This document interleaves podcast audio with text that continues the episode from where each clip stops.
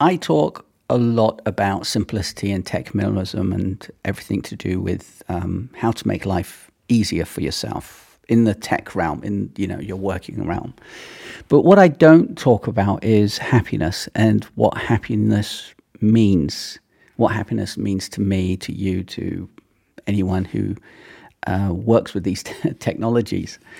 Um, now, it might be such a it might be a weird thing to talk about happiness and tech minimalism, but happiness uh, to me is time without friction, time without having annoyances. I mean, friction is annoyances, right? So if there's friction between you and whatever you want to do, you and your thoughts, you and your ideas, um, it kind of takes away from your happiness in doing the things you're de- uh, you're doing. So your day you want to be happy in your day. You don't want to be glum and gloomy all the time. So you want to be happy. So, but if you have that friction between you and what you want to do, or you and your happiness, um, it's not exactly going to be your day, right?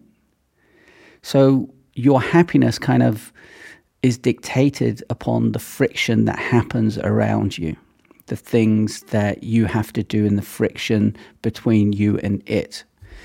But once you take that friction away, your happiness is your happiness. Your the way you work and uh, the things you get done, you, become more productive.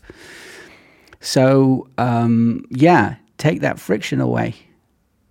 It was just something that I thought about yesterday, um, and I wanted to talk about it because I don't talk about happiness enough. And you got to ask yourself, are you happy?